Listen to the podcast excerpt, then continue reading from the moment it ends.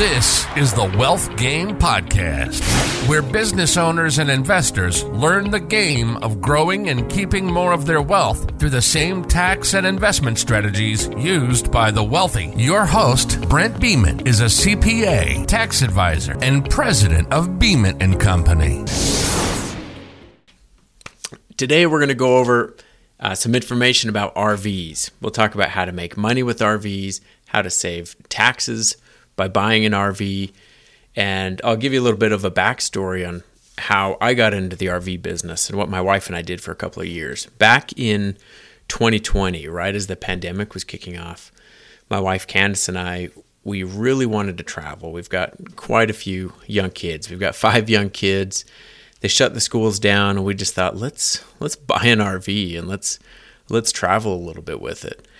And of course, my accountant and CPA brain, I'm like, well, I don't really want to buy an RV. Maybe we rent one because if it's just going to sit there most of the year, we're just going to lose money on it. So I just started to look into ways of how we might might be able to make money with it, how we might be able to save on taxes by buying it, of course. And after running the numbers, it just really made sense. And I'll explain a little later why it makes sense and how the numbers work out. But we ended up buying an RV. I believe it was April 2020, and we we traveled quite a bit. We went to some national parks, Utah, Wyoming. We traveled to Idaho, and we traveled quite a bit with it. But after the the first couple trips, maybe a couple weeks of traveling, we thought, okay, well, we're not going to be living in the RV. we're not to that point yet, and let's uh, when we get back home, let's clean it up and let's let's start renting this thing out. So we ended up we started uh, we started an LLC, we started an, an, RV rental business, and we ran this thing, this business for two years. We ended up with three different rental RVs, a pretty high end RVs.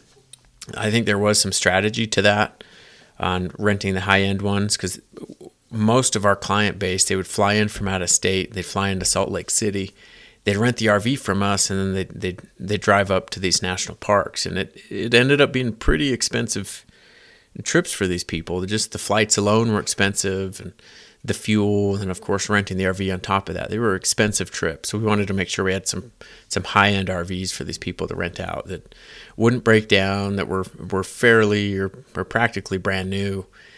And we ran that business all of 2020. We did it all through that season, all of 2021, and just a little bit into 2022 when we decided to shift gears and get into more of the, the short term rental business. But it ran really well for those two years, those three RVs that we had. And that that's kind of my backstory, my experience with the RV rental business. Uh, we are not doing it uh, right now. We're not running this RV rental business anymore, but uh, we had a really fun time doing it. We learned a lot and saved quite a bit in taxes and kind of rolled some of the that money into other investments. Here's some stats on RV ownership. There are 11 million households in the United States that own an RV. This was an, a GoRVing.com fact. If I'm not completely sure if it's true or not, but 11 million people had owned RVs, and on average, less those RVs are used less than 20 days per year. So you think of that. You've got a some people buy a brand new RV, it sits there 346 days a year. It just, just sits there, not traveling, not doing anything. On average, it's used 20 days a year, which that might even be skewed because some people are living in their RVs, and that might skew the numbers quite a bit. But one or two weeks, that that kind of makes sense. That that's probably what we would do. And we do have a travel trailer now, but that's probably about what we use our, our travel trailer a year. So these RVs sit there most of the year and so think of that opportunity you could have if you want a travel trailer and you only want to use it one or two weeks a, weeks a year, which is the average.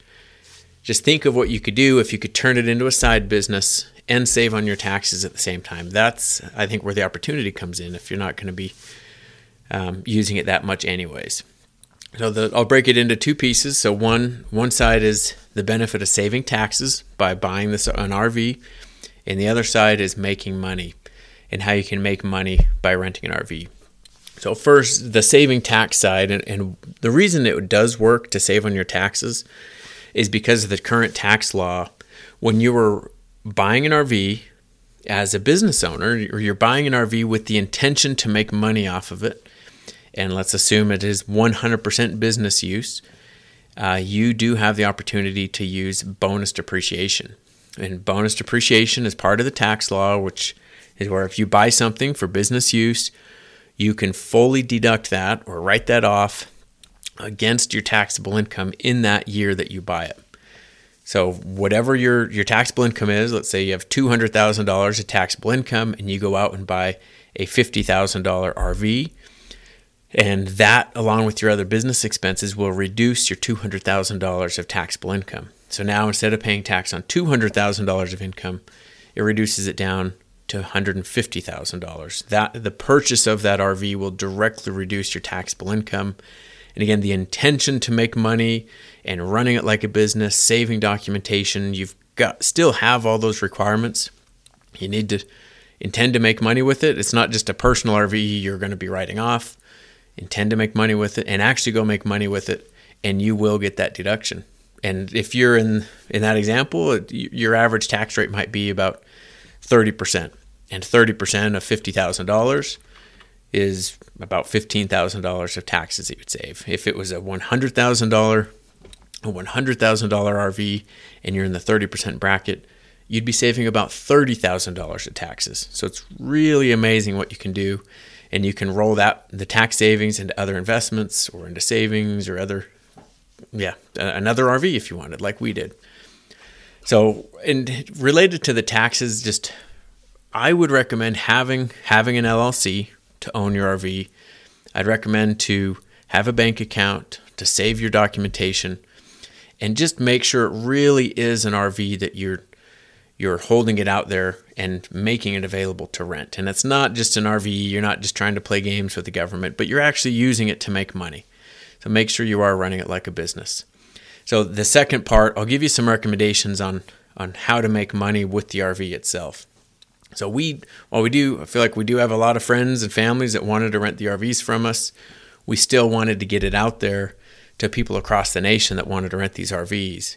And there are two rental sites that we use to rent these RVs, and we put them simultaneously or just concurrently. They were running full time on Outdoorsy and RV Share. These RVs were always up and available for rent on, on Outdoorsy and RV Share. We would just need to update the the calendars as it would say rent from one, we'd have to go manually update the calendar on the other one just so it wouldn't wouldn't ever get overbooked. There might be some softwares and stuff right now that could do that for you automatically, but we did that automatic or we did that manually. So outdoorsy.com and rvshare.com are those two sites that that you would use to get it listed. And the, the next recommendation I'd have is make sure you do have good insurance. While Outdoorsy and RV Share do both have insurance, as part of it if you've got renters that are damaging things and it actually was pretty common because a lot of these people are new to RVs and don't know how to use them and just driving them alone was kind of a hassle for them too. Um, while they do have insurance make sure you've got your own insurance. Uh, you might be double covered in some cases but there will be issues that come up. I can promise you that just from our experience. There will be issues that come up in renting those and and we never had any major crashes or major accidents or anything, just minor things that just were kind of a pain and a hassle, but just make sure you have insurance on it.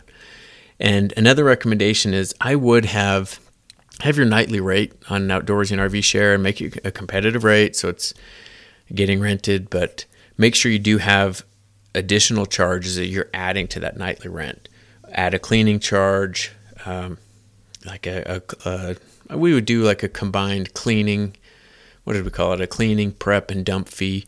I think it was 150 to 200 dollars. Just every time you're turning that thing out, it it takes time, and we ended up paying cleaners to clean them. We just didn't have time to do it, and so we wanted to cover the cost of the cleaners. And so if you do have yeah, any additional charges or turnout costs, make sure you are charging people for that, so you're not you're not getting dinged for it. And I would track your time for how much it takes, how much time it takes to turn over these RVs, just to help you determine if you are getting a good return on your investment. And if you're not, uh, try raising your price, make sure you're competitive. I wouldn't be the cheapest one on there because there is a lot of wear and tear on these things as they're getting used. So don't have the lowest fee. or don't have the lowest nightly rate.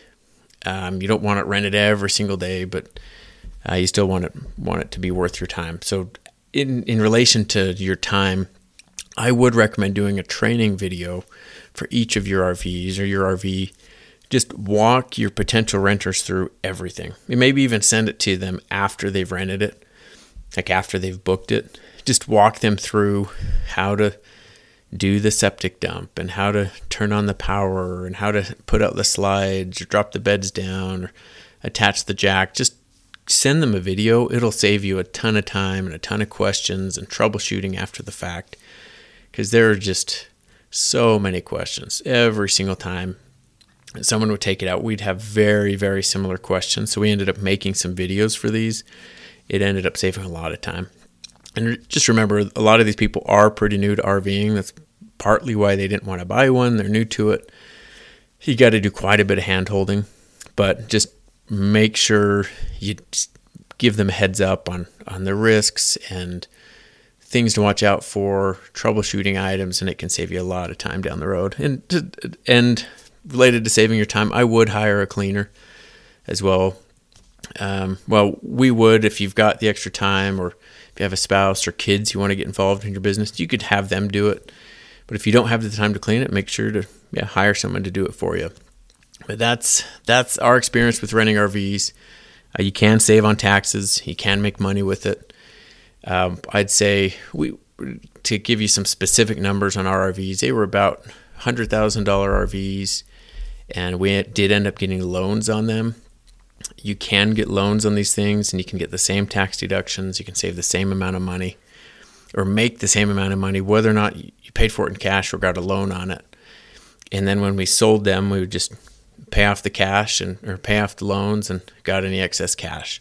So it turned out really good for us uh, with the timing of the market, the timing of the kind of the values of RVs. They went up quite a bit from 2020 to 2021, and they kind of stayed level into 2022. So I feel like our timing was really good, and it wasn't wasn't really planned that way. I feel like we got a little lucky with that, but I would watch that kind of the depreciation, kind of the drop in value as you buy RVs. I would of course try to buy low, try to get a good deal on it because that new RV, as soon as you drive it off the lot, will, will drop in value quite a bit. But just make sure you're you're taking that into account into what you're making and what your return is on these RV rentals. Just the purchase price and ultimately what the kind of your exit strategy is, the ultimate sales price of these. Because it is a it's a fun way to make money, fun way to use something that's sitting around anyways. But good luck with that and hope the best. Thank you for listening to today's episode. Be sure to subscribe and please provide a review of what you thought of this episode. For specific topic requests or questions to be covered, please email questions at wealthgamepodcast.com.